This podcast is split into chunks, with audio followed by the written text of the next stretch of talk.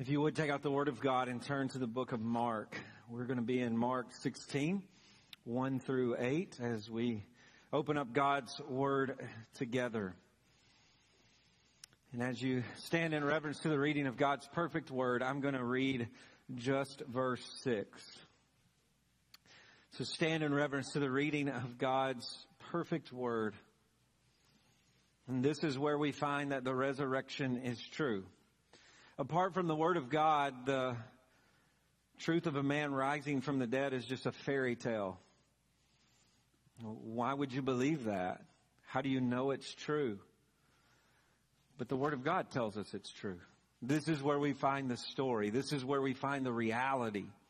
This is where we stake our hope that the Word of God tells us without a doubt the resurrection is true. Verse 6. And he said to them, do not be alarmed. You seek Jesus of Nazareth, who was crucified. He has risen. He is not here. See the place where they laid him.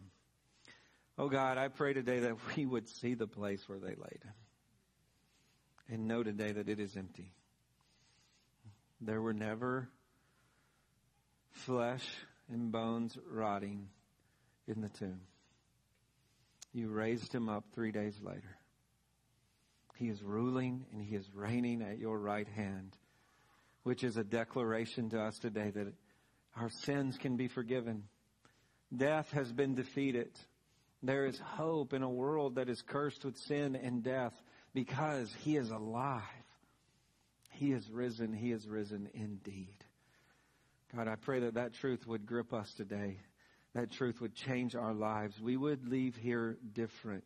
This would not be just another Easter Sunday where we do the thing and we go through the motions. But this would be a, an Easter that changes everything. By the power of your Spirit according to your word. It's in Christ's name we pray. Amen. You may be seated. I never expected pictures of Easter Sunday at Ashland here. I never expected those things to, to make me nauseous or to cause me to, to cringe or, or just to feel awkward inside. But that's exactly what has happened in the last few weeks as I have seen through Facebook memories and uh, how social media works. Pictures from this time last year are coming up uh, and, and, I see those things, and just to be honest with you, as I see the kind of things we were doing here last year, at times I, I kind of get sick at my stomach thinking about those things. Uh, thinking about virtual only services and uh, BFGs that, that only met in Zoom and preaching from a, a, trailer over here to cars that are honking and, and it was also, it's like a dream. It, it was kind of like a nightmare to be honest with you. And I can't believe those things happened and I, I feel uneasy even when I think about them. Uh, about a month ago, we were thinking about how we were going to promote Easter and what our graphics were going to look like and what our invites were going to look like. And Clay said, can't we just use what we used last year? And I said, absolutely not. I never want to see those colors again. I never want to see those graphics again. We're acting as if that never happened. But, but I do want to be clear. God did glorious things in the life of our church over the last year. And, and I, I would dare say it's been one of the best years of ministry in my own life, just seeing spiritual growth in, in the life of so many people in our church and seeing God do so many things in a time of great difficulty. But I don't want to go back through the trauma it took to do all, all those great things. As we were saying this time last year, the gospel cannot be quarantined. And that's true, but I hope I never have to say that again after I just said it now. It's true.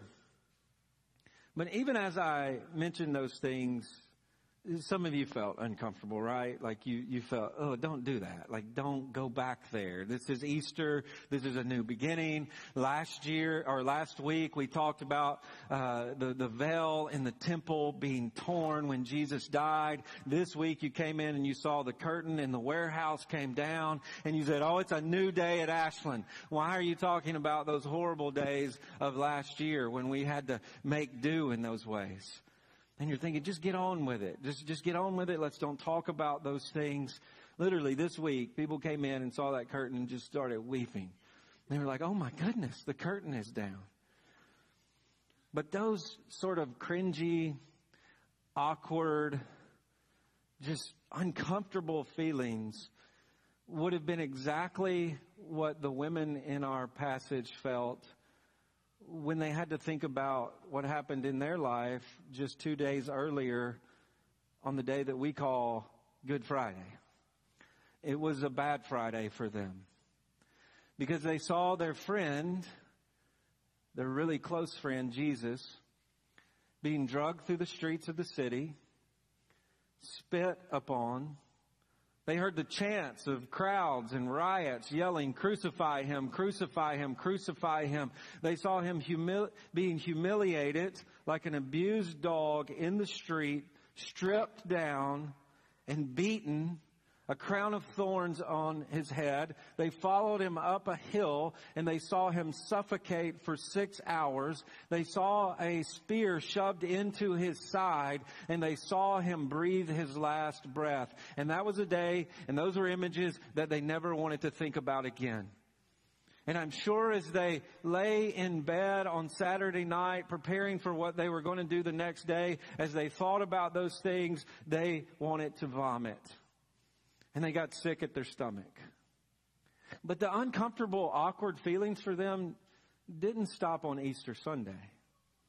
Because what they are confronted with in the tomb makes them feel uncomfortable as well.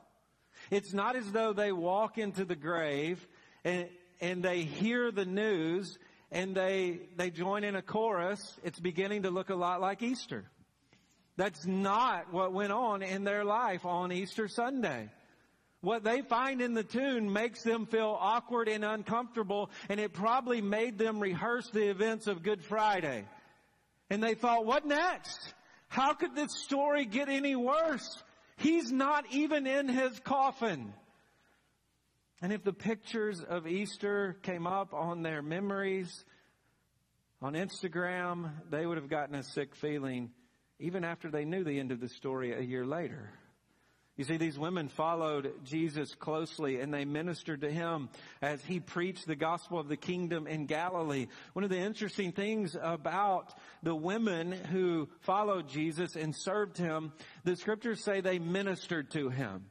And the terminology used of these women is only used of angels. When it says angels ministered to Jesus. And so these women have followed him and they're close to him. They've served him with compassion and loyalty and kindness. And then they see him crucified. They see his body laying lifeless on the ground and a group of men pick it up and wrap it up and rush their burial procedures and so, sort of just throw him in a hole in the ground. And these women say it can't end that way. Not for our friend. And they are determined to give him a proper burial. And that's where we find them on Easter Sunday. Notice verse 1. When the Sabbath was passed. Now, Saturday was the Sabbath. And this was a commanded day of rest. And, and so as Jesus is taken off the cross and he is carried away to the tomb, the, the, the traditional burial procedures were probably rushed. And, and they, they weren't able to do everything they needed to do for his body. And they could not do it on Saturday. It was a day of rest and you were to do nothing, especially anything that had to do with the dead. And so they waited until Sunday. And notice Mary Magdalene. Now, there are a lot of rumors and speculations about Mary Magdalene. A lot of, just to be honest with you, as I read this week, a lot of things people just make up about her. Now, it's probably true she had a sketchy past but she's only mentioned 12 times. And, and we know she was possessed by demons. But she has followed Jesus closely throughout his ministry, someone who is restored by him. And she followed him all the way to the cross. And we find that she is the first one to the tomb. And then we see Mary, the mother of James. We talked about this guy earlier in our study in Mark. He's James the Less, which really means a little guy. James is a little guy. And his mom is with these women going to the tomb. And then we find Salome, who is married to Zebedee. This would have been James and John's mother, the sons of thunder, who's going to the tomb, along with another woman who's not mentioned here, Joanna. And notice they bring spices. Why would they bring spices? Because they are expecting to see and find a dead body. And what happens to dead bodies when they begin to deteriorate? They begin to smell. And they, they expect it to walk into the tomb and be sick, nauseous with the smell of a dead body. And so they bring spices to anoint him to keep the smell down. And notice it says they went very early on the first day of the week. Laying in bed at night. They probably did not sleep. It was probably one of those nights where you're thinking about what I have to do the next day and your mind is racing and, and your heart is racing and you cannot go to sleep that night because they are thinking we have to get up and go to the tomb and take care of our friend's body. What a task ahead of them. And as soon as there's any moment of daylight, they all get up and they begin to rush to the tomb. Notice the first day of the week. This is Sunday. This is why the church meets on the Lord's Day. When the sun had risen, and John says it was still dark, there's glimmers of light coming through, they went to the tomb. Now the tomb would have been like a cave in the ground. And this would have been the tomb, we know, that was donated by a very rich man, and it was probably in a very beautiful garden. And they are running to get there, to care for their friend.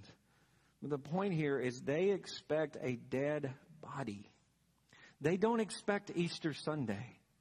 They're, they, they weren't listening to, to Dolly He's alive on the way to the tomb, which is the greatest Easter song ever sung by anybody. The Queen of Tennessee and the Gospel of Jesus Christ. You should listen to it today. But they didn't wake up on Easter Monday, Easter Sunday morning and say, I gotta get to that song. No, verse three. They were saying to one another, who will roll away this? Notice what they expect. Who will roll away the stone for us from the entrance of the tomb? Now, across the front of this cave would have been a massive boulder that had been cut out just for the entrance of this tomb, and it would have been placed on there, and it would have been sealed by the Roman government. And we know that on Saturday, the religious leaders went to Rome and said, it's not enough just to seal. Oh, interesting. It's not a, it's not enough just to seal the tomb we got to have guards there. And so they had coaxed the Roman government to have the tomb guarded because they believed the followers of Jesus were going to steal the body.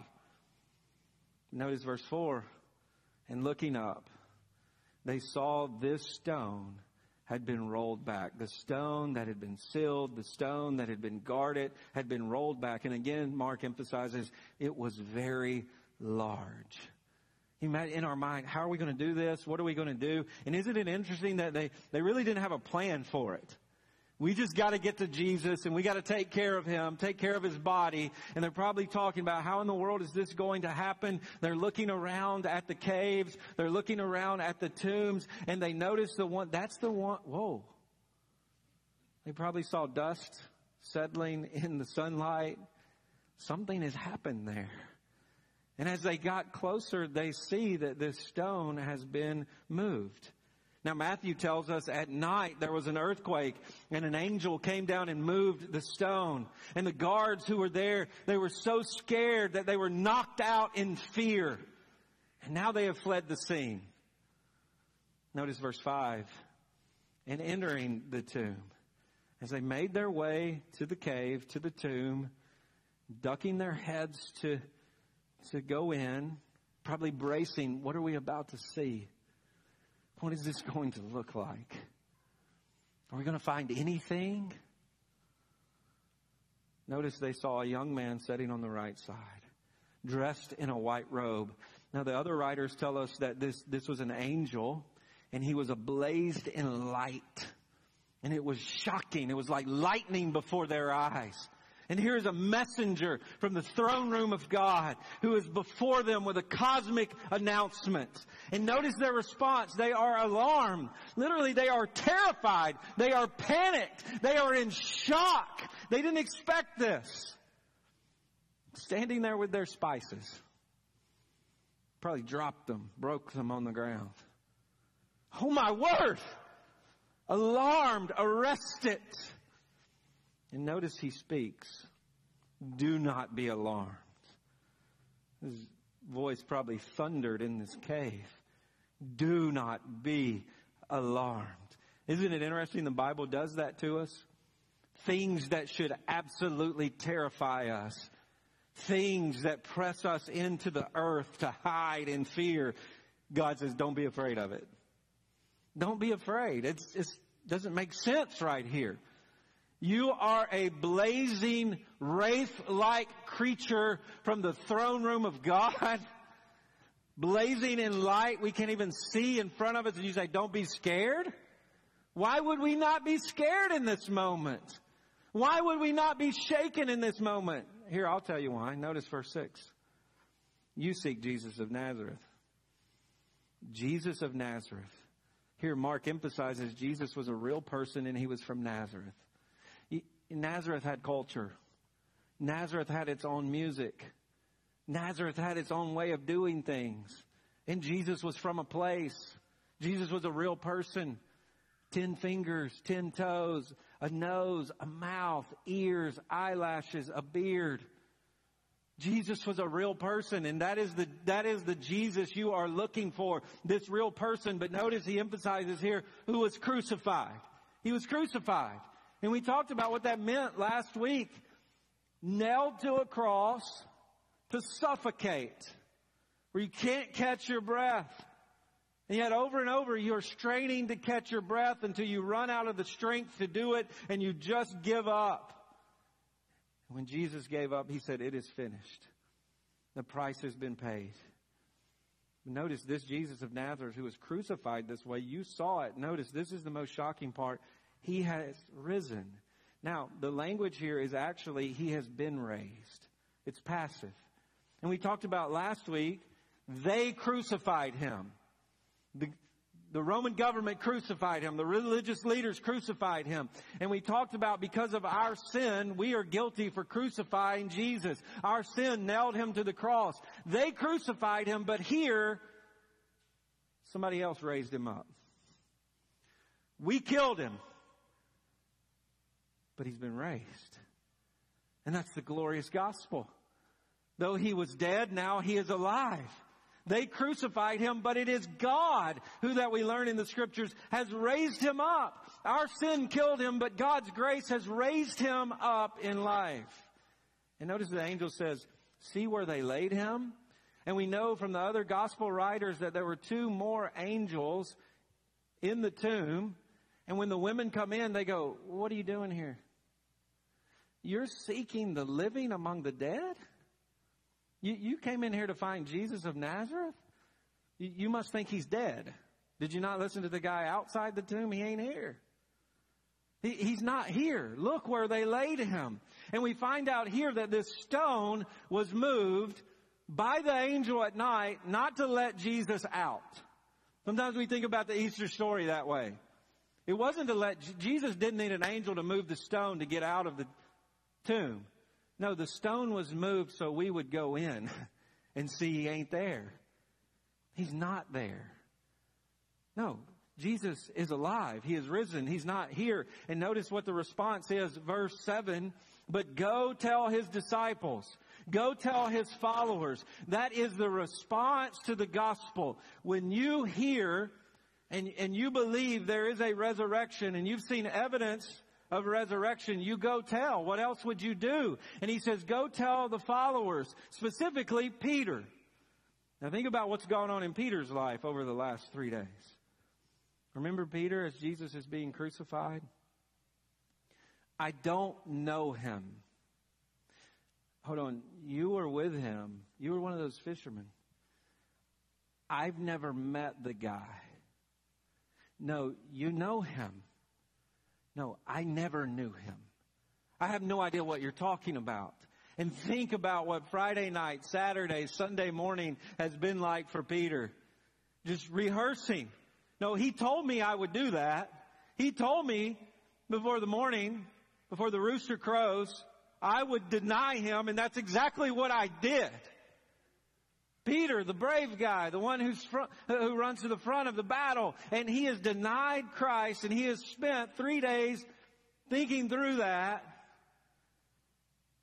And the angel says, make sure you tell Peter. make sure you tell Peter he's alive. And can you imagine Peter hearing that? Oh, the tomb is empty? And what does Peter do? We, we hear in John that he runs, he sprints to the tomb, the one who betrayed him. And notice he says he's going before you in Galilee and there you will see him just as he told you. And we see for 40 days Jesus reveals himself. He eats meals with people. He takes walks with people. He reveals himself as a resurrected person. You see, the empty tomb isn't evidence of the resurrection. The risen Christ is. And Jesus makes that clear, and he makes it known that he has been raised from the dead. But throughout Mark, we've talked about this as we studied Mark. As Jesus performs signs and wonders, what, what does he tell people over and over? Don't tell anybody. He heals the sick, and he says, stop, stop talking about it. It's not time for people to know who I am. He, he, he's in the temple.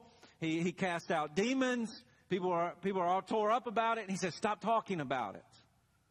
All the signs and wonders Jesus does, and he says, be quiet. Then he's raised from the dead, and he says, now go tell people.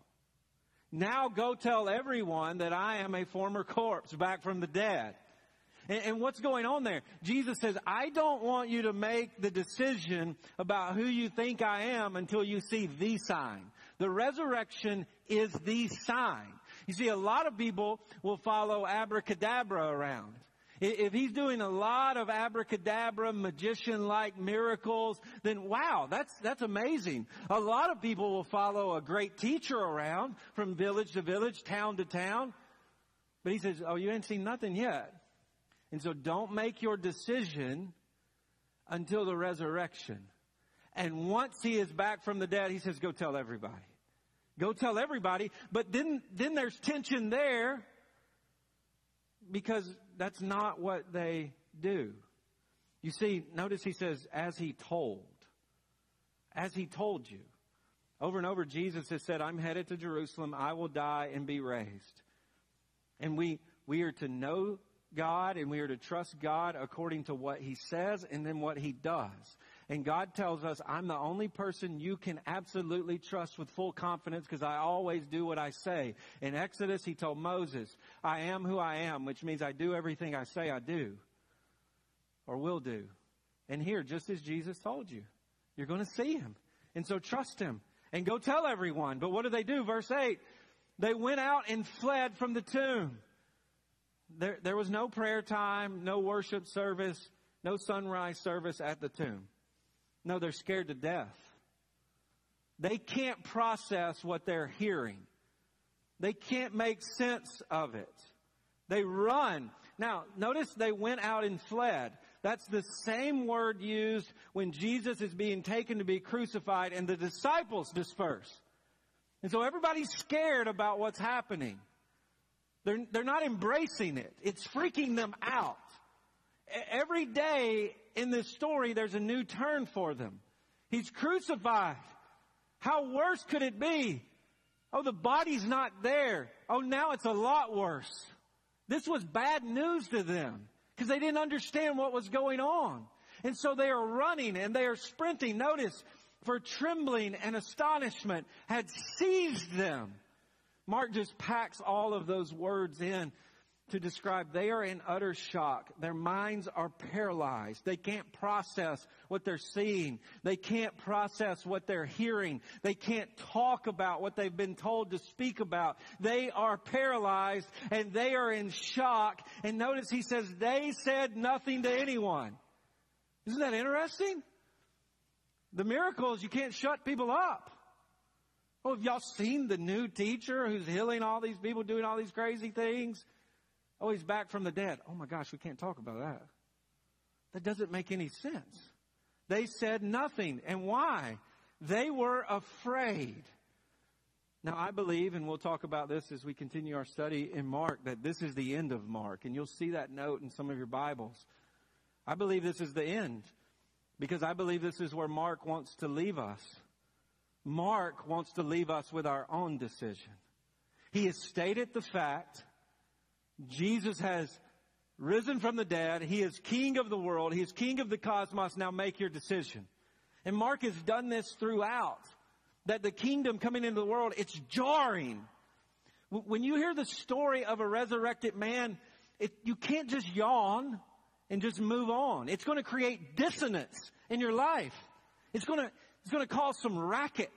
It's going to make you feel uncomfortable. And you have to, ha- it comes to a decision for you do I believe that or do I, or not? And notice that's been their decision throughout the whole story. This is true. Don't be scared. They're scared. You're going to see him. And think about, oh, then I should be, I'm going to see him again? Yes. No, they're scared. And then he says, go tell everyone. And there's silence. And this is where Mark wants to leave us. Mark wants to leave things awkward. He wants to leave a little tension.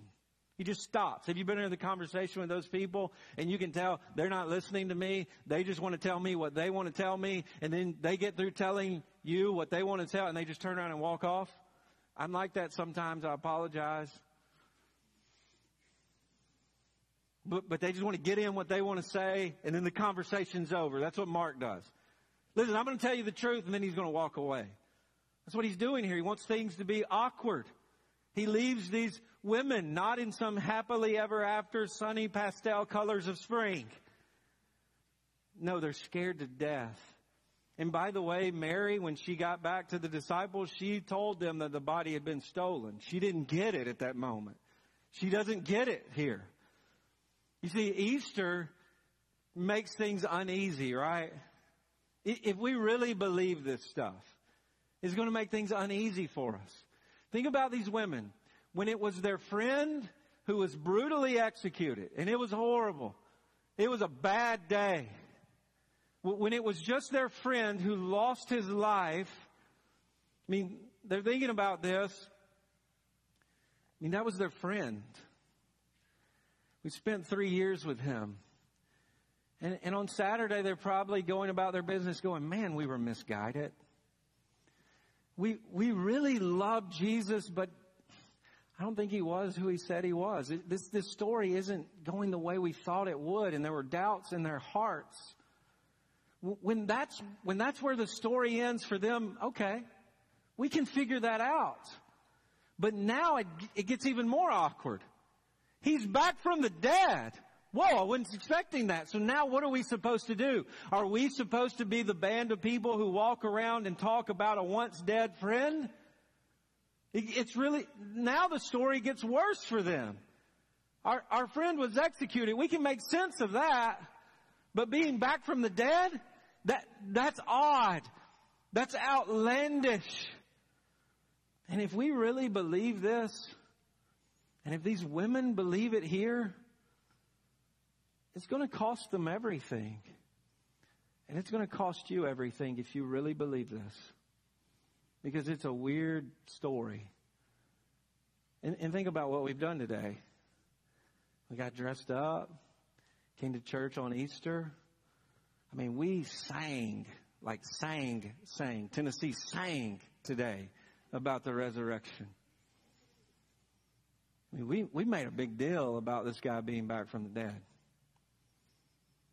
We've said it's true. And we've sung about it. Imagine if you've never heard this story before. And, and some of you today, you're closing your eyes, your hands raised to somebody you believe was dead and now alive. That's, mm, that's weird. That's crazy. And if you believe it's true, it's kind of scary. You see, we think about the cross as being the scary part. It's gruesome. It's horrific. It's the most torturous moment in human history, so it's scary. But if this body was not stolen and Jesus is a former corpse, that could be even more scary for you.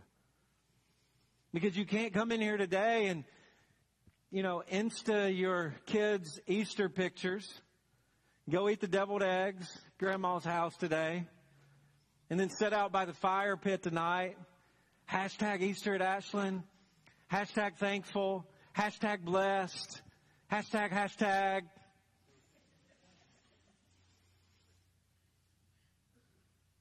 or hashtag nothing's changed. You can't come to church on Easter and say you believe this mess and then not change your life. Because if it's true, it means everything. And it means everything for these women. In this cultural context, women weren't even allowed to witness in courts. And so if they, they're leaving going, oh my gosh, we cannot talk about this to anyone. We've got to keep our mouths closed. To speak about it would mean their life. But if it's not true, what they've experienced the last three days is just a, it's just senseless horror film. Mark begins his gospel by saying that Jesus is the Christ, the Son of God, and he has set out to prove it in a very direct way. And every time Mark displays the power of Jesus, people get scared. When he casts out demons, people get scared. When he calms the wind and waves, people get scared. When he heals the sick, people get scared. When he teaches, people get scared. Why? The power to save you from sin, hell, and death is scary power.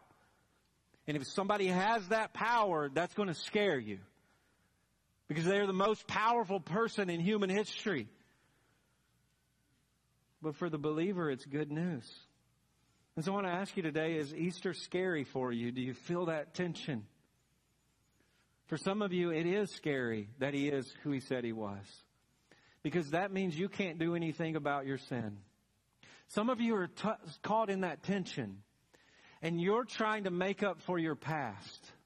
You're trying to make up for things that you did in, in, high school, in college, in your early 20s. You're trying to make up for that time in your life that you, you would say, now I even wasted it. And you're trying to do a lot of good things to make up for that time. And what you're doing is you're trying to take all this good that you could do the rest of your life and cover up all the bad.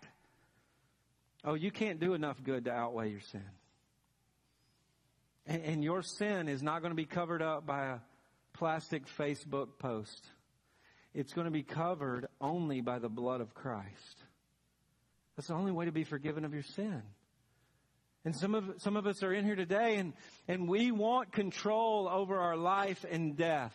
We think we control death. We take the pills, we exercise, we do a lot of good things to stay healthy that we should do to, to, to stay alive, but sometimes it creates a facade in our mind that we're actually in control of life and death. And we think, we want control over it. I want to determine when I die. I think I can determine when I die. And you can't. And if Jesus is back from the dead, that's good news for people who have no control over death. Because you can look to Him today as a former corpse who has defeated death on your behalf. If you would trust Him as the one who has defeated death for you. Mark begins the gospel by declaring that he is the Son of God, meaning he is King. And some of you, as you've seen the evidence throughout Mark, it, that scares you. Because you want to be king. And I ask people all the time, how's that working out for you?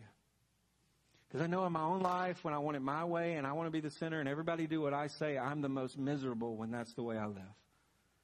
But the gospel frees us up to say, no, Jesus is king and there's great joy in making much of him. But some of you are scared to live that way because you're going to lose control and it's not going to be about you and you're not always going to get your way and you're going to have to trust him as king. Mark begins the gospel by saying he is the sinless, perfect son of God and the resurrection proves that. He did not die for his sin. He died for the sins of others. So he is raised up because he is righteous. And for some of you, that scares you because you want a righteousness in and of yourself. You want to image all the bad things away. You want to, you want to put a plastic image over who you are.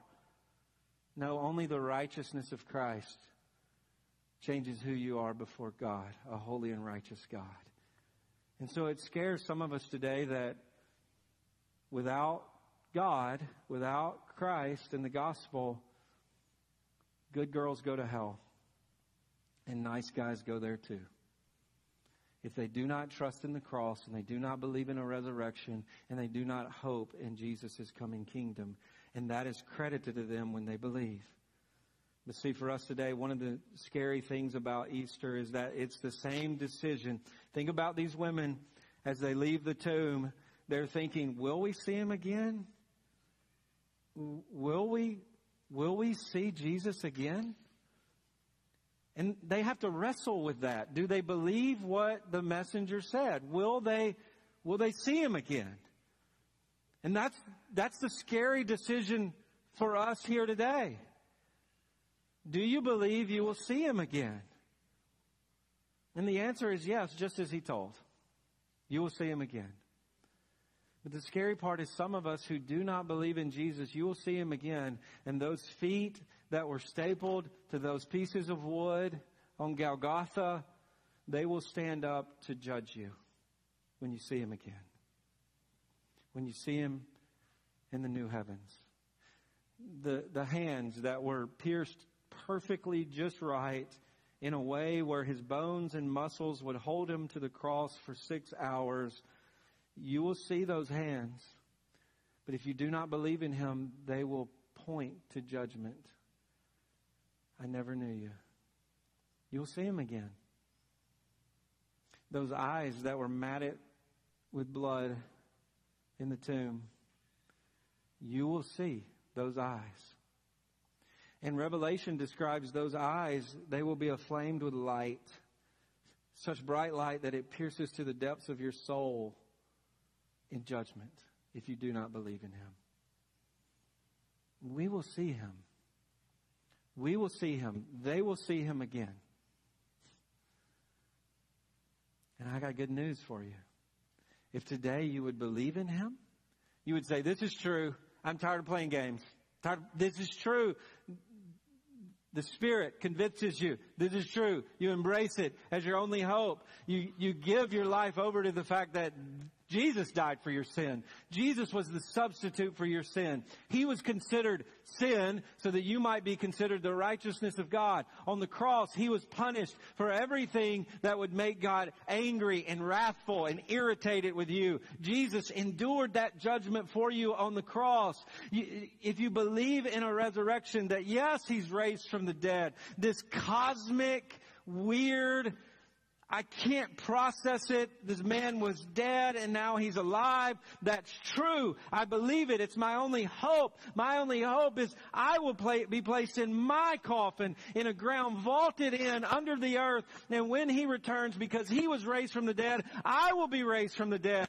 You would put your hope in Him to raise you from the dead in the same way He was raised. His righteous life. He lived a life you could never live. Some of you are worn out trying to be good. You're worn out because you can't. Only Jesus is good.